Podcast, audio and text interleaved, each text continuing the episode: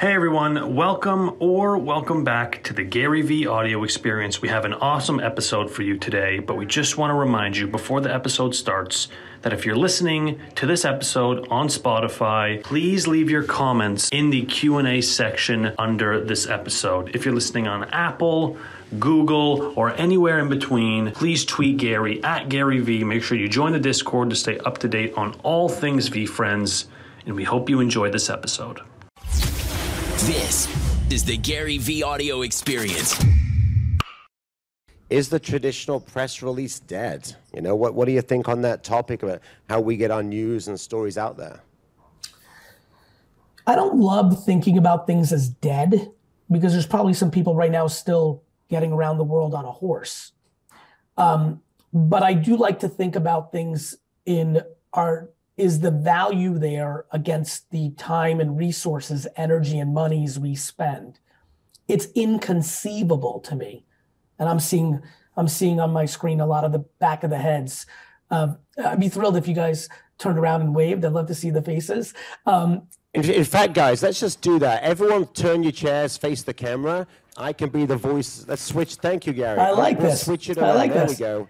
So- That's much more real. So when I see all these beautiful faces, it's inconceivable to me, inconceivable that um, that anybody here thinks a press release is extraordinarily effective in 2023. Right? It's a nice to have, but the person that should be doing the press release, you know, maybe it's eight seconds of a senior person to just quadruple check, but that should be the intern's job. Thank you. We got a lot of interesting faces around the room. So, not asking you to write our business plan, although maybe I am. But you, what, what, what do you think we should be looking for? So, opportunities that you think a communications group such as ours is there something we're ignoring? Like, if you were building, you've already built it, but your comms team, like, what might it look like?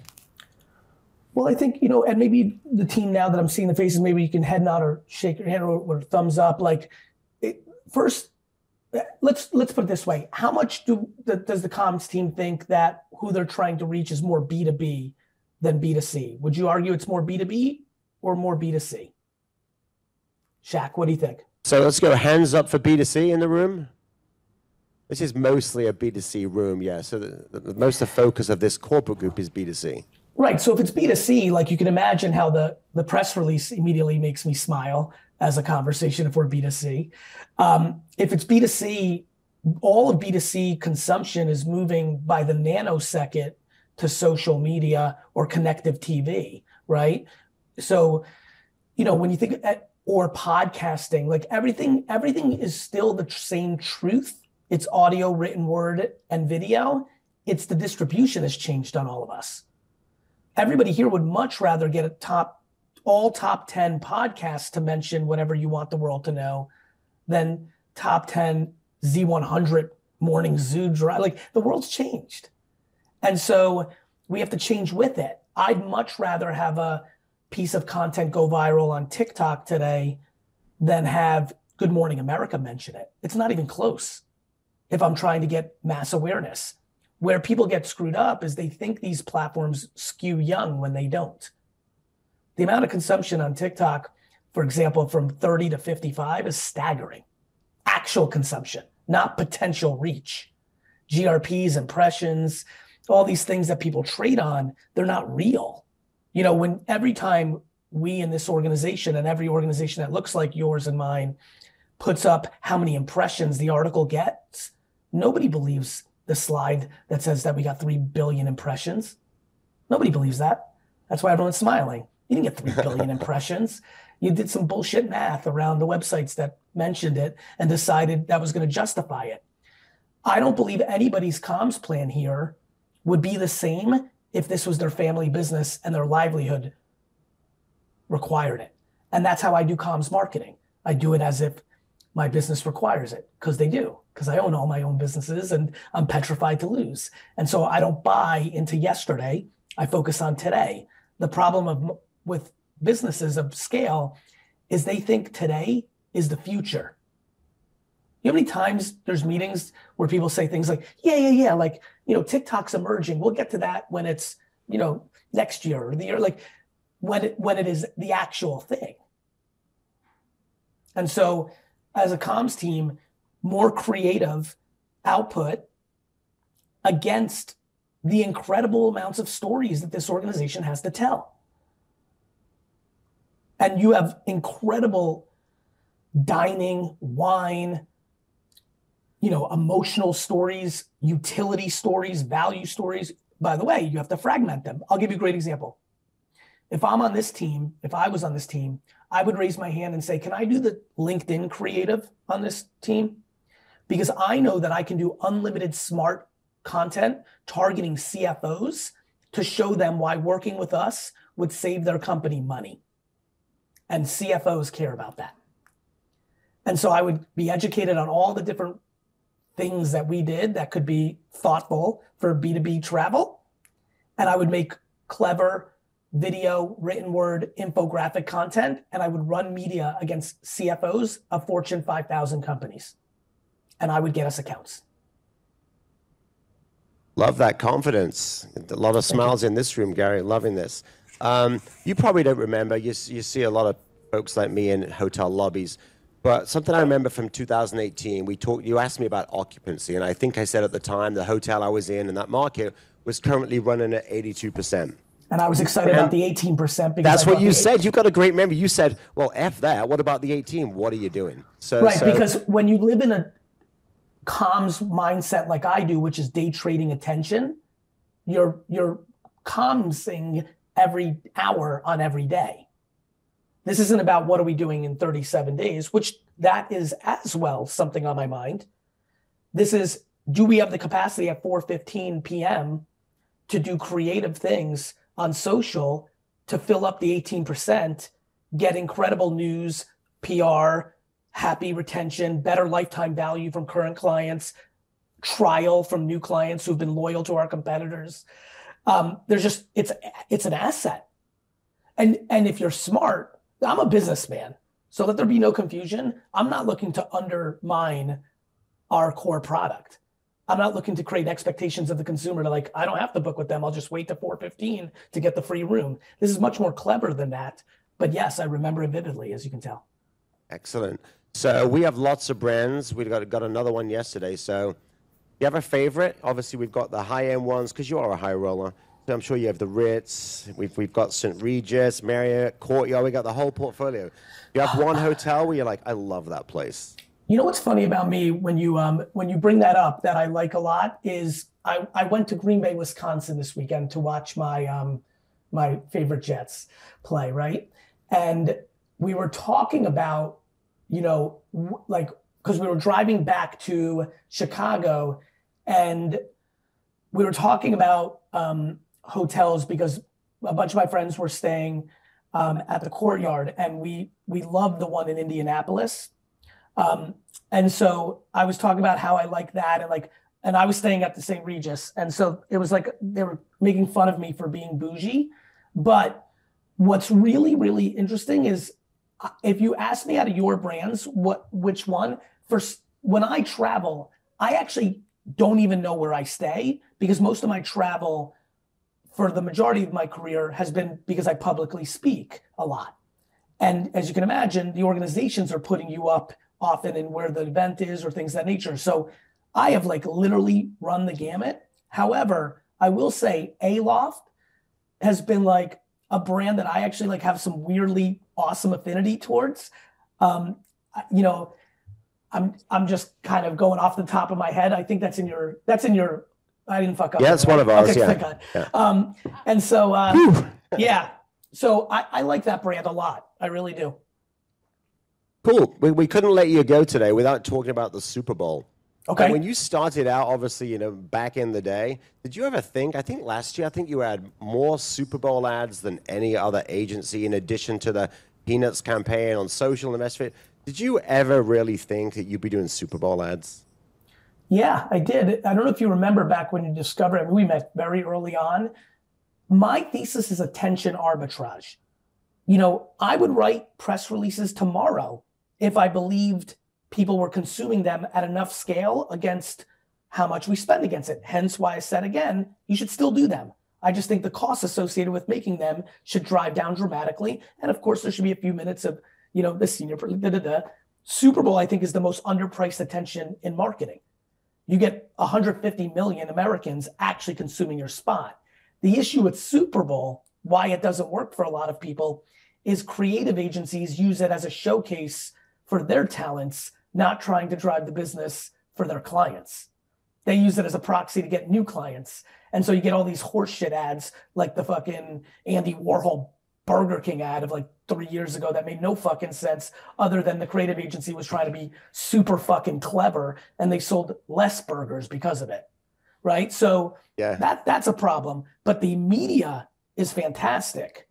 And and so yes, I did think we would do Super Bowl ads. I did know that it would take us a long time because I knew that you know, still to this day, 13 years in, even though we've done the most Super Bowl spots, even though we're the creative AOR of Pepsi and and Budweiser and and all these things, I'm very aware because of me and because where we grew up, people still look at us as social media, which is amazing because I also think that social media is about to be viewed like television. I think very quickly, I'm sure when I look at the faces in this room, I know all of you know because you've been through it in your careers, if I'm getting this right, social media on a yearly by yearly by yearly basis has taken up more oxygen in the boardroom. I mean, 13 years ago, it was an afterthought of an afterthought of an afterthought. Now, most Fortune 500 companies still blow it. They still make it the matching luggage to the brand campaign that they do on television. The biggest misstep in marketing that they come up with a subjective one line sentence of what the brand stands for in a room, run TBC, and then do digital matching luggage. But if you know what's happening on social, you know that it is the infrastructure to consideration in our universe. It's why politicians get elected. It's why people make consumer decisions. And so I'm starting to sense for the first time in the last decade and a half that big brands are starting to understand their disrespect or lack of skill within social is starting to become an issue. And I'm excited about it because I really believe in it. I do believe that the internet is doing to television what television did to the radio. And I think now that streaming has eaten up all of television, it's left people with no choice. I mean, the thought of running a television commercial is asinine to me. The cost, back to cost. It's not that I don't think people consume a television commercial. Of course, they get some. But paying the fee for a creative AOR that just sits around and ponders ideas, and then you decide you like it, and then you pay a production company to make it, and then you pay that level of media for potential reach that isn't actually being consumed, that's a really good way to waste money in 2023. Cool. Love the point. Do you ever think or see a brand when you're walking around or, or streaming, whatever you're doing, and think, God, I wish VaynerMedia had those guys as a client. I could really help them. I, I could you know, help them knock the shit out of whatever they're doing. No, because I'm not. I'm not passionate about the brands. I'm passionate about the casting of the executives that are actually in genuine belief that we should be consumer centric, not bonus boardroom centric. Got it. So for me, it's not brands; it's yeah. teammates that want to actually do it. Right? Like, like I'm very empathetic. Like every human that I'm looking at right now needs to care about their family. That's exactly right. And so if the corporate structure is we are MMM or MMA or the way we reward or what you need to accomplish are these rules, you must follow those rules. You're not in the business of getting fired. I'm looking for organizations that are changing the rules, right? That that are trying to make them about business results based on marketing. And to me, that is exciting because otherwise, if you're not based on, if you're not trying to get business results based on marketing, you either have a bad business or you become vulnerable to some of the things that I'm sure some of the brands in this building are vulnerable to, which is you're paying toll booths to get you customers. Google, middleware companies that give you referrals that you pay huge fees to because you're not marketing well enough. And the reason we don't market well enough is we don't win on consideration enough, Shaq. We don't win on consideration because we don't win on relevance. Look at the faces here. For me to get you to buy this or to book a hotel room or to buy this, can you imagine trying to make one piece of video get everyone in this room to give a shit about that? That's insane. This is about context and relevance, which requires a level of creative output and a media strategy that is wildly different than what most companies do. And that's the battleground of comms now. Cool. I love that. I'm going to switch gear. Just got a quick fun one, then I've got a, another one about one of your other books. Um, you talk a lot about the Jets. So you and your brother apparently haven't missed a game. One of my colleagues in the room earlier asked me, he said, You know what? If Mr. Marriott asked Gary to come to a meeting, but it was join a Jets game, Never. You think he'd come? You wouldn't Never. come for Mr. Marriott? Not only for Mr. Marriott, Mr. Marriott's not even in the fucking ball game. I've missed weddings, funerals, birthdays. I do not miss Jet games. I am, think about the most religious person you've ever known, whatever their religion is and whatever they need to do Friday Shabbat, Sunday church, uh, whatever that is. That person's not even in the universe to my religion of the Jets. I have not missed watching a play of a New York Jets game since 1982. I've watched them all. So, how are you looking for that acquisition, purchase, deal? How long is it going to take? I've been waiting a while. My friend, my great professional ambition is the thrill of the chase to try to buy them. If I can just get it done before I die, I'd be very happy.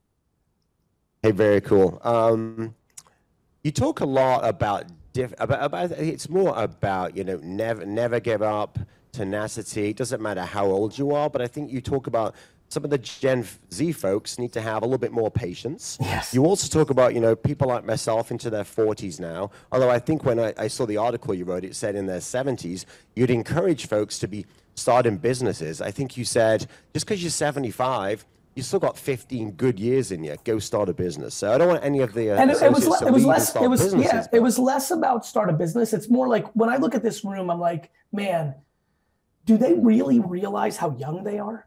Because I don't think they do. Because it's not the way the propaganda of age has been sold to us over the last hundred years. I don't believe this room, including you, Shaq, because you're getting up there, brother. I don't believe that uh, you know anybody in this room really has a good enough grasp of how much time they actually have. I think that you know when I look, everybody, knock on wood, obviously horrific things happen or tragic things happen, but knock on wood, everybody I'm looking at, 40, 40 more years. That's for me and you, Shaq. Like there's some youngsters like 50, 60. Like that is a lot of time. And so, you know, I don't think people fight for joy and happiness enough. They're they're based on fear. They're based on the financial obligations, the theoretical emotional obligations they've made them for themselves, for their spouses and their children. And you know, I really do believe being the best version of yourself requires a level of strategic selfishness, which is grounded in if I'm really happy, I can make everybody I love happier. And if I'm really happy, you know, everything clicks. And, you know, it's funny because I'm such an entrepreneur, but my relationship with money is very weird. You know, I, you know, like I really, I don't like what it does to people. I think it confuses people. I don't think people have a good relationship with money or time. And, you know, I'm very fortunate. The thing I love, you know, I was a six year old who sold lemonade and shoveled driveways. Like, I love it. I love the game of business. But for a lot of people, they don't love what they do, but it, they're doing it because it's it's paying for their lifestyle. And you know, I I you know, I'm very fortunate that I have so many people consuming my content that I want to use that for good. And I like talking about real things. And I think one of the most real things on earth is People are dramatically younger than they think. They have so much time to expand their interests, their capabilities, their professional ambitions. You know, I'm passionate about it. and I want to talk about it. I think the world has gotten very good at selling fear and hate. And I want to sell practical optimism. I'm not delusional. I'm a very practical operator. This is not like the secret, like sit at home and pray that you'll be a professional skier. That shit doesn't work. But what does work is, hey, if you love skiing, believe it or not, try to make some skiing videos on TikTok and see what the world does with it. You'll never believe what can happen.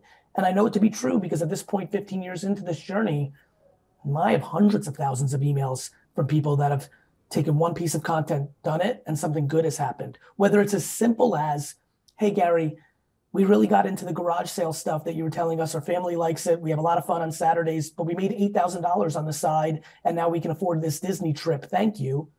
All the way to, I thought it was crazy, but I was really down in the dumps, and I was an executive making 300K a year, and I started making YouTube videos and TikToks around Star Trek because you told me to make it around the thing I love the most, and I'm a Trekkie.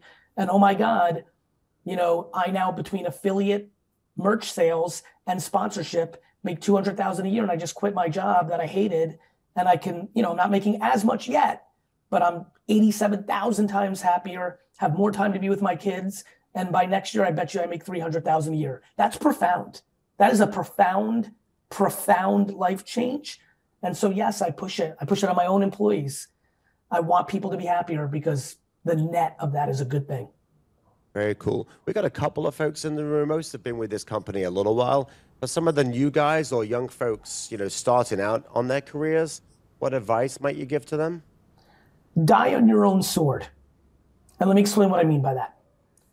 There's a lot of youngsters in here who fundamentally, and by the way, a lot of OG gangsters in here that do not believe in what you're doing with your time and money to create the outcome you want, but they keep their mouth shut in the meetings because they are being protective of their professional careers. And I understand that. You're not going to be able to communicate your points of view the way I am because I own my own business. I don't have a board. I'm not a publicly traded company. So when I lose stuff or bad things happen, I look in the mirror and say, don't do that again.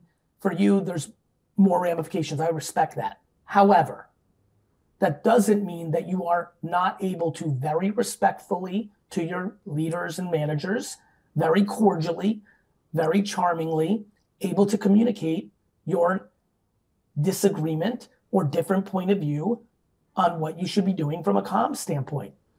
The reason I say die on your own sword is the following. I believe the next decade will be the most significant decade of the last two decades, which were the two most significant decades of comms changing because of technology. It really stinks to lose your job or not progress in your career because you weren't articulating things you believed in that ended up becoming true and you got no credit for it because you played defense and the culture of the company made you not say it, not your own belief system. So you missed out on the opportunity because of that. That is devastating. So please find a way to cordially communicate your personal opinions. You're allowed to be wrong. I'm wrong. People are wrong, but you've got to share your actual thoughts. Head nodding in a corporate environment for the sake of head nodding is always a bad strategy.